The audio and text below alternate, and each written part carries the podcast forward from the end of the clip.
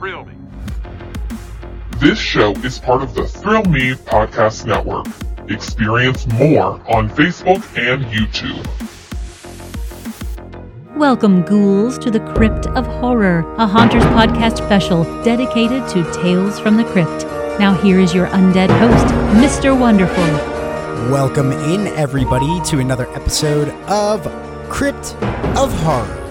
I am your ghoulish host, Mr. Wonderful. Happy to be back once again on our traditional schedule. Got a little off there for a while, but hey, it's okay. We're here on the Haunters Patreon. Thank you all for being a part of that. And thank you for following us on all forms of social at Haunters Pod on the Twitter and the Instagram, as well as Haunters Podcast on Facebook. And thank you for constantly rating and reviewing every one of our shows, uh, giving us those five star ratings, giving us those reviews, and helping spread the word on our fun times. Now, speaking of fun times, time to get into a little more Tales from the Crypt as we continue on season three, episodes five and episode six is what we are going to be talking about today. Uh, and these episodes, well, they certainly get a lot, a lot, a lot of heavy hitting behind them. Uh, mentioned last week, we talked about how it was the directorial debut for one Michael J. Fox. The episode was entitled The Zemeckis Connection. And this week, due to our first episode, I'm going to call this week's acting because none other than Mr. Jon Lovitz is going to be leading us off tonight in our first episode as he pops up June 26, 1991, episode number five from the comic source, The Vault of Horror, number 39. This little ditty was titled Top Billing. To break it down, it's an unattractive and unlucky actor can't get a role because of his looks. His agent and girlfriend leave him. He doesn't intend to give up. He wants the role of Hamlet. Um, an episode of Bill and Ted's Excellent Adventures TV show. Did a bunch of Malcolm in the Middle, uh, a couple episodes of Friends, Felicity, a lot of television over his time. And he did a lot of that prior to doing Tales from the Crypt this episode. And it's going to help. Guy that knows how to tell uh, TV stories, so he's good for this anthology style stuff. I mentioned Jon Lovitz is uh, one of your leads in this week's episode. Don't need to really explain who he is. And when I told you it's about an unattractive, unlucky actor, can't get roles because of his looks. Who else do you think of in the 90s other than Jon Lovitz? Uh, Bruce uh, Boxleitner uh, from Tron, Tron Legacy, Babylon 5. He was in this episode as well. He plays uh, opposite Lovitz a lot. Uh, John Ashton, uh, Gomez Addams on the 1964 Addams Family. You got Louise Fletcher in this as well. Yeah, playing playing uh, Lovett's agent.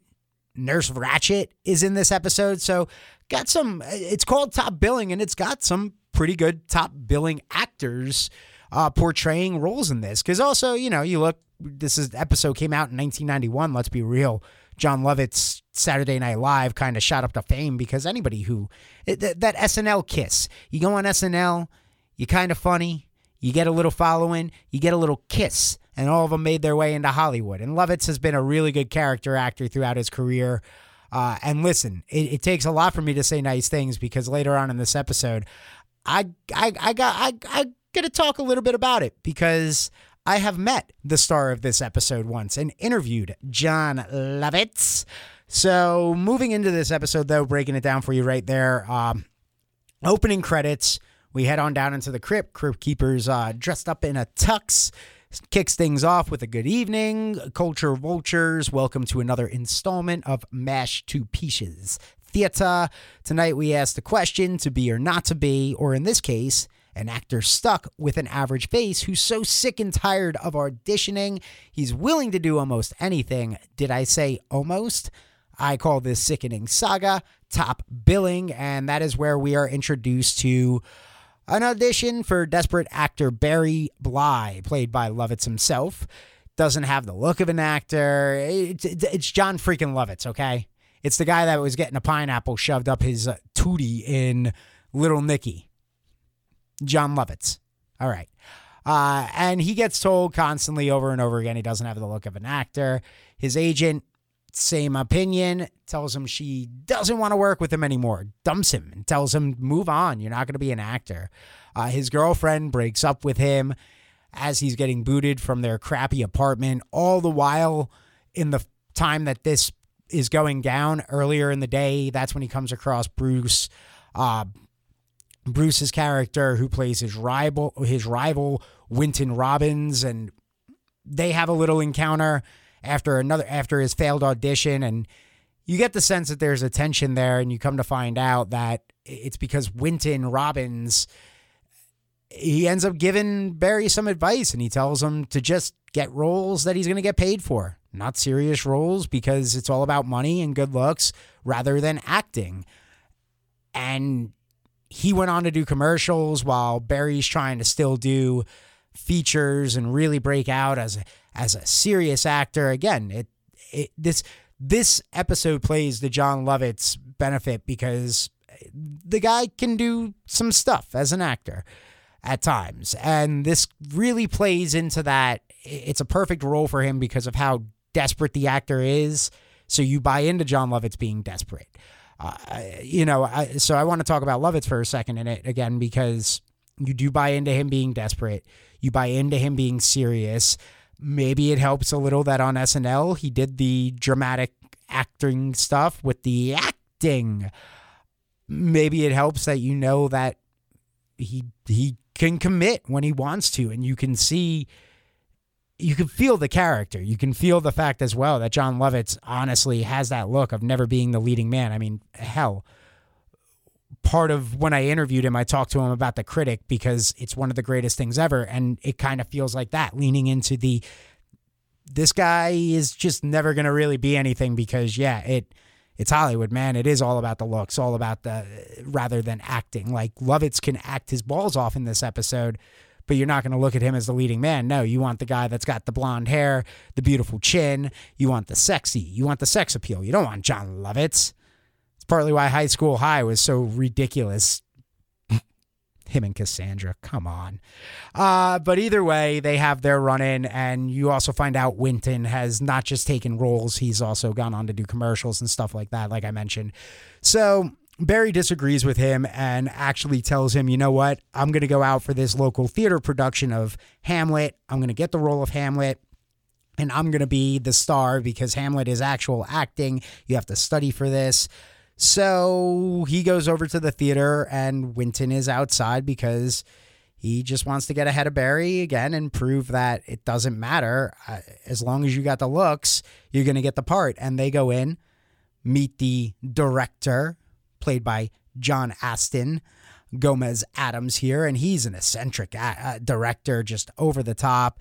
You see the kid that's trying to be Hamlet is is afraid to kiss the the fake skull and all this stuff, and he's just not really putting on a good performance, and he's losing his mind. Tells him to get out of there, starts yelling at everybody, and Lovitz is like, "This is the type of director I like," and Winton is all like, "This guy's a little eccentric." So he's like, I need to find my part. Has have you found me my guys yet? And the guy who welcomed them in, like the stage director, is like, Yeah, these two are here for the for the opening for the role. And he's like, Ah, oh, perfect.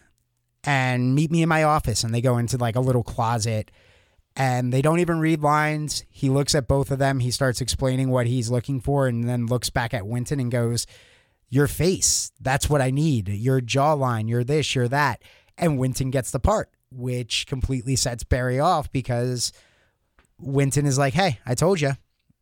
You don't really need to be an actor to get the roles here in Hollywood. Just take the roles that are going to pay, Barry. Stop trying to be a serious actor. I'm always going to beat you.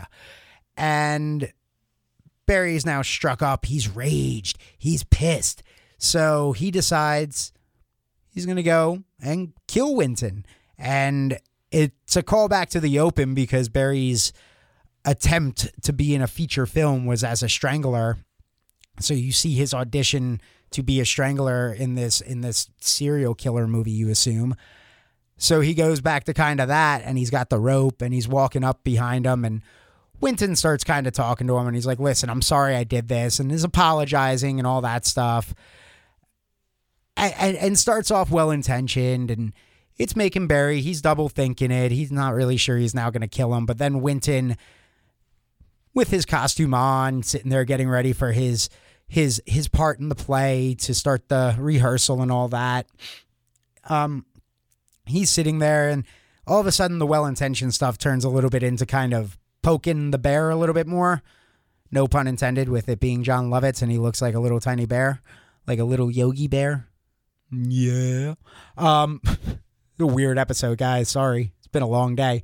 Uh, but it, it, the poking eventually now sets Barry back into the okay, yeah, I'm here to kill you. But right before he kills him, Winton pulls out the tag for the costume for the character out of the back of his out of the back of his shirt, and he's a little confused. He's like, "Huh, what?" And Barry kills him, and decides, well, I'll just throw the body into this little hamper, throw some clothes on top of it. It's okay. But while he does that, you hear the phone ringing off in, in an office right behind him. He goes, he looks, you see somebody just kind of sitting there and ignoring the phone ringing. Think nothing of it. The office is just somebody's ignoring the calls at the front office. So Barry goes back out and he's like, hey, Winton left. I guess I'm your guy. And the director, very upset decides I really I don't know what to do, but all right, I guess I guess we can rearrange this role for you. And Lovitz is all excited. He's got the role of of Hamlet. He's gonna he's gonna get to do his Shakespeare, even though he killed Winton and all that great stuff. And that's when he then goes into his room. He puts on his costume, and in comes the director. In comes the kid from the beginning. In comes the casting director, and they're and he's like, I'm all ready and I'm ready to be Hamlet. And they're like, Oh, you're not playing Hamlet. And the kid from the beginning is all confused because he's like, Wait, I thought I was Hamlet. And the, Gomez Addams is like, Yeah, you're Hamlet. No, no, no, no, no. You're you're you're not playing Hamlet. Oh no, no, no. You're gonna be playing Yorick. And Yorick, of course, obviously, is the skull that Hamlet kisses, and that's when Lovitz is like, no, no, no, no, no. Yorick's been dead for like 20 years before this play. What, what are you talking about? And that's when you come to realize that they're all insane and they're going to kill him. And you're like, wait, what the hell? Huh? And they pull out an axe, and Lovitz takes off running and gets to that office area and proceeds to open up the office door, get in there, and that's where you find out that the casting theater production company is actually the local mental asylum. The phone call that was being ignored is because these are all the escaped mental patients that have killed everybody. They killed the person at the front desk because Lovitz answers the phone and it's like, oh, thank God somebody's there. We've been trying to contact you for days. What's going on over there? And he's screaming and drops the phone because in walks everybody again, and they pick up the axe and they cut off his head. And that's where we then cut to the stage where we see his skull because they tore his face off of his skull. So you see the bloody, disgusting skull of Jon Lovitz as it gets kissed. Uh, and the Yorick speech is happening, and they're playing out the play, and the kid is now who was doing Hamlet and was all timid earlier is just fine with kissing this bloody skull of Mr. Jon Lovitz. And we cut over to the director, who's like, This might be my finest work ever. And you know what? The kid was right for the role.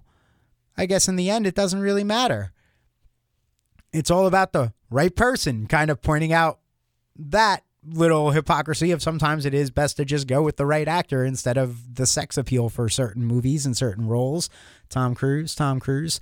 Uh, mummy, mummy, that's for you, Rob.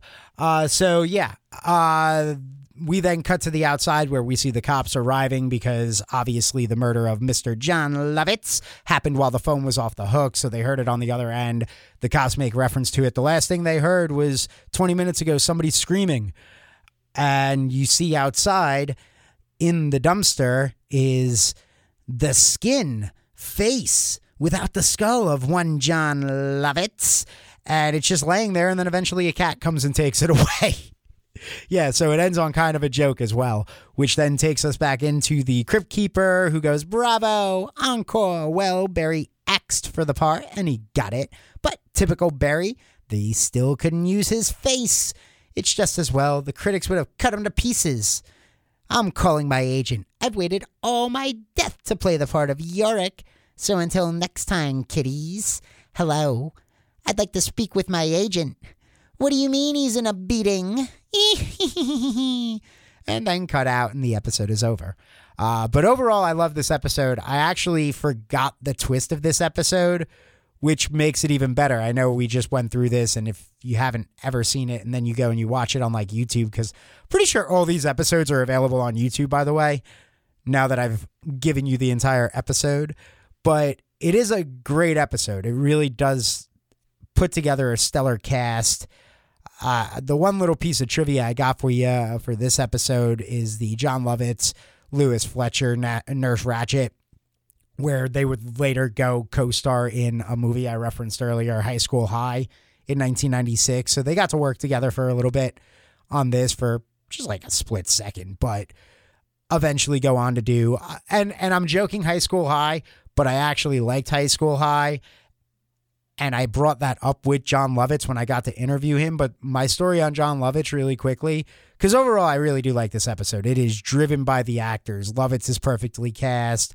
Uh, Bruce is perfect. John is perfect. Louis, Louise Fletcher is perfect. Like, it is top billing all in all. This is one of my personal favorites.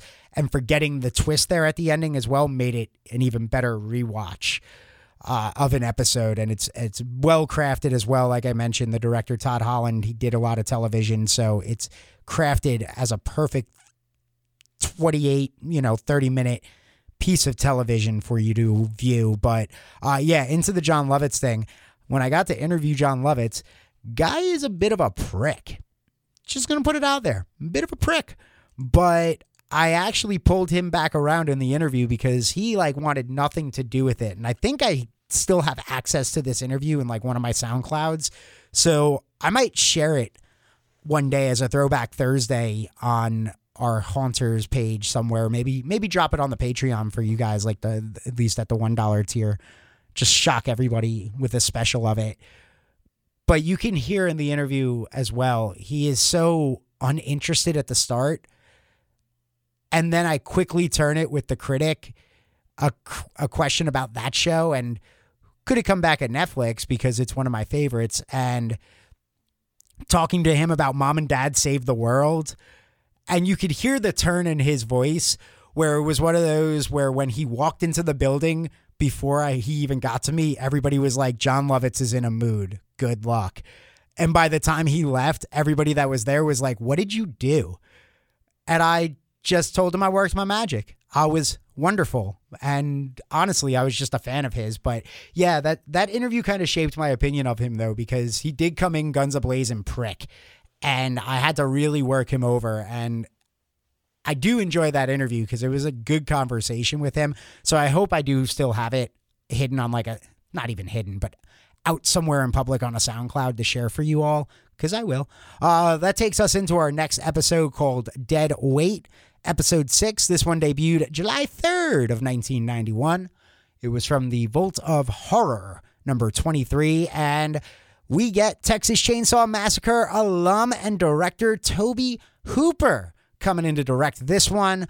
That stars James Remar, who you know from Tales from the Dark Side. Also, he was the second Raiden, Mortal Kombat Annihilation Raiden. You get Vanity, Yes, that was her name. Uh, if you don't know who I'm talking about, that was a Canadian model, lead singer of the all girl group Vanity Six. She also starred in Action, Action Jackson. You got John Rhys-Davies, Raiders of the Lost Ark, Lord of the Rings. Come on, man. Again, like I said, this week is just acting because not only is the cast already really strong right there. But then we add one Whoopi Goldberg, and this is coming off of the color purple, Ghost, Sister Act is coming up. Like she, this is Whoopi, man. This is Whoopi. She a big name. So you get a big time director, a big time star in Whoopi Goldberg as well, and coming right out. Gonna say it. This is an episode that I very much like because it deals with the things that I think Tales from the Crypt does really well. And Tobe Hooper is the perfect director for this episode because it needs to go a certain level of gore. And this episode's title is Dead Wait. And to break it down a little bit before we get into the opening of The Crypt Keeper, it's about a guy, Red Buckley. He's a natural redhead in search of one of a kind black pearl. Gets a job on a plantation owned by Mr. Duval, where the pearl is said to be. Shown to his room, Duval's home, by Pellegrini. He finds a ram head behind the door. She says it's there for his protection. He demands it be removed tells him he doesn't know anything about anything and is pretty dumb. After spending the night with Duval's girlfriend, Catherine, they decide to become partners in stealing the pearl, waking up to find a dying chicken in his bed. He uh, Pellegrini warns him that Catherine's dangerous. Is she or is Pellegrini the dangerous one? Will he get the pearl? So this one again, uh, it plays out like a like a heist. It plays out as a heist film, but it's also a voodoo film, and it's also one of those typical tales from the crypt uh, not PC anymore. like Whoopi's character is clearly playing the voodoo priestess character of the is she or isn't she? Is she the good voodoo priestess? Is she a bad voodoo priestess? And playing up a little bit on that stuff and the and the stereotypes of it because for the most part, this is the early 90s, man. Stuff is not PC. I'm not going to try and cancel Tales from the Crypt because of this. It's the way things were. I understand that. I'm happy that they're not this bad anymore. Still not great, but they're not like this. So, either way, this is one of those voodoo priestess episodes and it deals with a lot of so a lot of stuff is happening within this episode but going into it we get into the opening sequence where crypt keeper takes us in says welcome aboard fright sirs Looking for a little holiday fun? You've come to the right place. We specialize in all sorts of hackage tours. So, what will it be? A few days in a scream park? Or would you like me to book you into a nice, quiet, dead and breakfast? Or perhaps you'd like to go to, or perhaps you'd like to go treasure hunt haunting. I'm fucking up the jokes. Like my friend Red, he wants to steal a priceless black pearl and a tasteless tidbit I call dead weight. And like I said, we get into it where Red Buckley he kills his other partner. You find out he's a big chess player, uh, but eh, this is a fun episode because it does as I mentioned, the last episode comes down to John Lovitz being perfectly cast in top billing and then the surrounding cast and having a TV director for it. This episode, Dead Wait, 100% is a must see because of the Tobe Hooper connection because getting him in there to direct a short anthology film is a brilliant idea. And he's a great director to begin with, but he gets some fantastic direction out of James Remar, who really sells the Red character, commits to it. Vanity is great in this as well as a little bit of a femme fatale. Is she? Isn't she? Uh, Catherine, the girlfriend of Mr. Duval, who's played by legendary actor John Rhys-Davies, Like, uh, uh, you have a great cast, and then on top of that, Whoopi Goldberg is essentially your your guest star of the episode.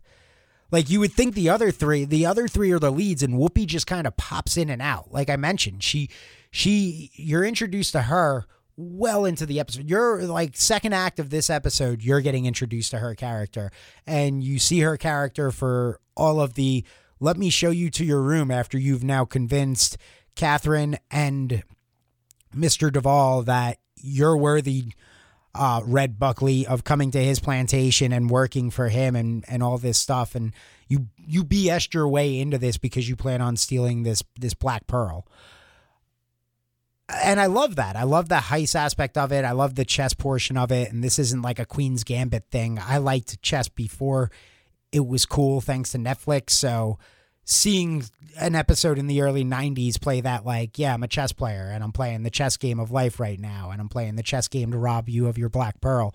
Like, it's a fun thing to watch eh, because it's playing out like a crime, uh, like a heist, a heist film, a, a little gangster heist film here and that's what the film that's what this episode is before it transitions into that now we're introduced to Whoopi's character now we're becoming this a little more supernatural play.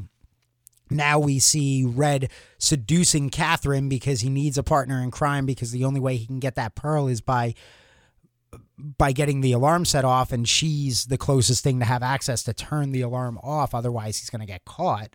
So let's split this and do our thing and have sex in the process because it's tales from the crypt. Gotta have a little sexy time in there you know why not? Uh taste tasteful as well because you know again you got a big time director coming in and doing his thing. This guy did texas chainsaw massacre so you get a little tasteful sexy time. Um and just then reintroduced to Whoopi's character, though. Like, all in all, really, I want to say Whoopi's character is on screen for probably like four or five minutes of this episode, if even that. So, again, it's not really her episode, but there she is. Uh, but I love the ending to this. So, the whole build up eventually gets to it's a double cross, of course. And Catherine is actually somebody he should be fearing because Red is able to like he confronts Mr. Duvall, who's like, "Hey, I want you and Catherine to go. I'm gonna die because there's this weird like." And this is where Tobe Hooper really comes into play because there's like this weird disease where with worms that once you contact it, they like spread throughout your body and kill you from the inside out and it's it, it it just gets eventually to the gore aspect of things where having that director that knows how to do it and do it properly and not overdo it and do it just right gives to gives to us in this episode. So you get a moment where after Red confronts Mr. Duvall, he wants the Black Pearl because Duvall's like, "Hey, I'm gonna die anyway, so take my take my girlfriend, go off, take money, get out of here. Revolution's coming. I'm going to get killed because I'm the leader and I'm going to take my money, run somewhere else, and live it out until I die from this worm disease. But obviously, Red wants the Black Pearl. Mr. Duvall tells him that even if he could give it to him, he can't he can't get his hands on it right now. So Red eventually is like, you know what, screw this. I'm just gonna kill you. Shoots him dead. That's when Catherine comes in and is like, What do we do now? And he's like, He said he couldn't give it to me, so I got to cut him open. And that's where it gets gory because that's where it gets fun. That's where the Tobe Hooper comes into play, where he then takes his knife that he kind of had the little indicator on, like an act earlier, that, oh, he's got it. There was no real reason to show it other than right now he's going to use it to cut open Mr. Duvall. So he cuts him open, even though he's got the worm thing and he's got worms inside and he's digging through the worms in his heart and and his trying to get to his stomach and then cuts a piece of his stomach off and gets the black pearl. And that's when Catherine is like all right double cross time femme fatale shit baby. So now it's also film noir style storyline. So again it's it's multiple different storylines in this episode which makes me really enjoy this one a lot. And that's when Whoopi comes back in and is like, I told you she can't be trusted. And voodoo's her to death, just stabs her voodoo doll right through the chest kills Catherine. Uh, that's when he's like, all right, well, I got the Black Pearl. This is everything I need. And she's like, all right, well, I'll hope you get out of here in one piece. Let's go. And Whoopi starts leading him off the plantation, and they're getting away from all the gunfire and this revolution, because that was kind of the backstory as well. There was always this revolution beyond the walls of Mr. Duvall's plantation.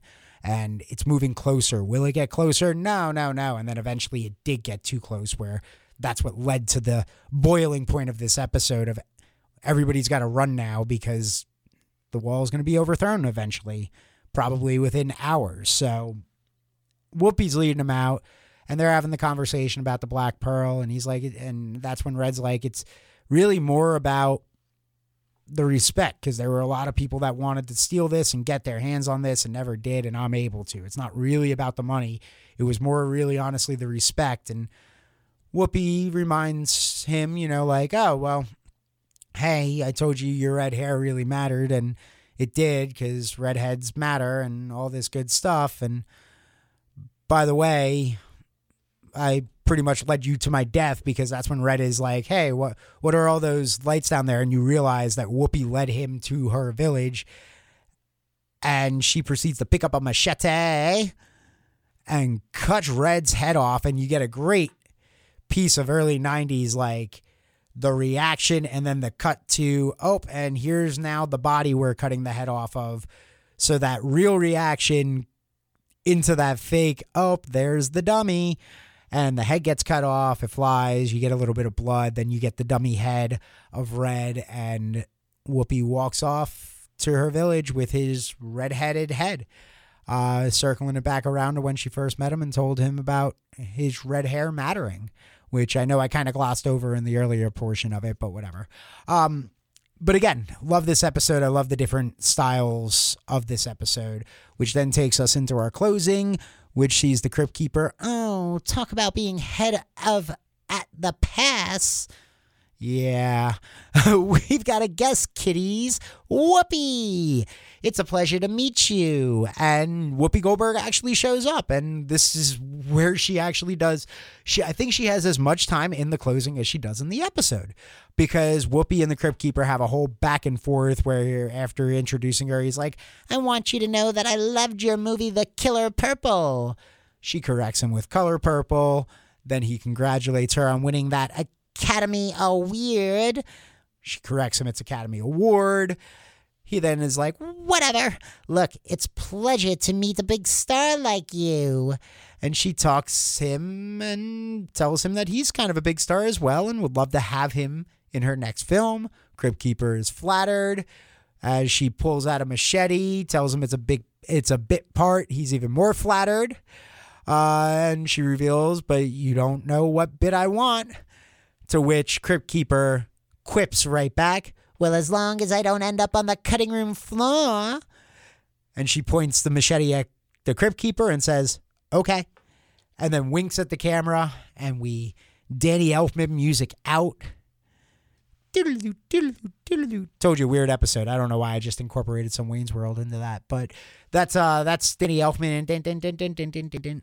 So we're out, and uh yeah, that's episode number six of Tales from the Crypt, season three, Dead Wait. Uh, Tobe Hooper, Tales from the Crypt, must see. So two must sees this week in my book. Definitely not just like the hey, check it out. These are the go find them, go watch them, go treat yourself to some top billing, some acting with Mr. Jon Lovitz, and then tap it off and cap off that nightcap right there with a little dead weight, a Tobe Hooper, uh, wonderfully directed, paced, put together Tales from the Crypt episode that is really fun and also has Mortal Kombat Annihilation Raiden. Hello. Just saying. Thank you guys so much for hanging out this week. We'll be back next month, dive into a little more Tales from the Crypt season three, where we get into episode seven and episode eight. And I got no other teas other than come back kitties because it's bound to get weirder and it's bound to get much more star studded because guess what? That's what happens when you get into a third season of a show that has the Zemeckis effect, taking us back to last week. Take care, kitties.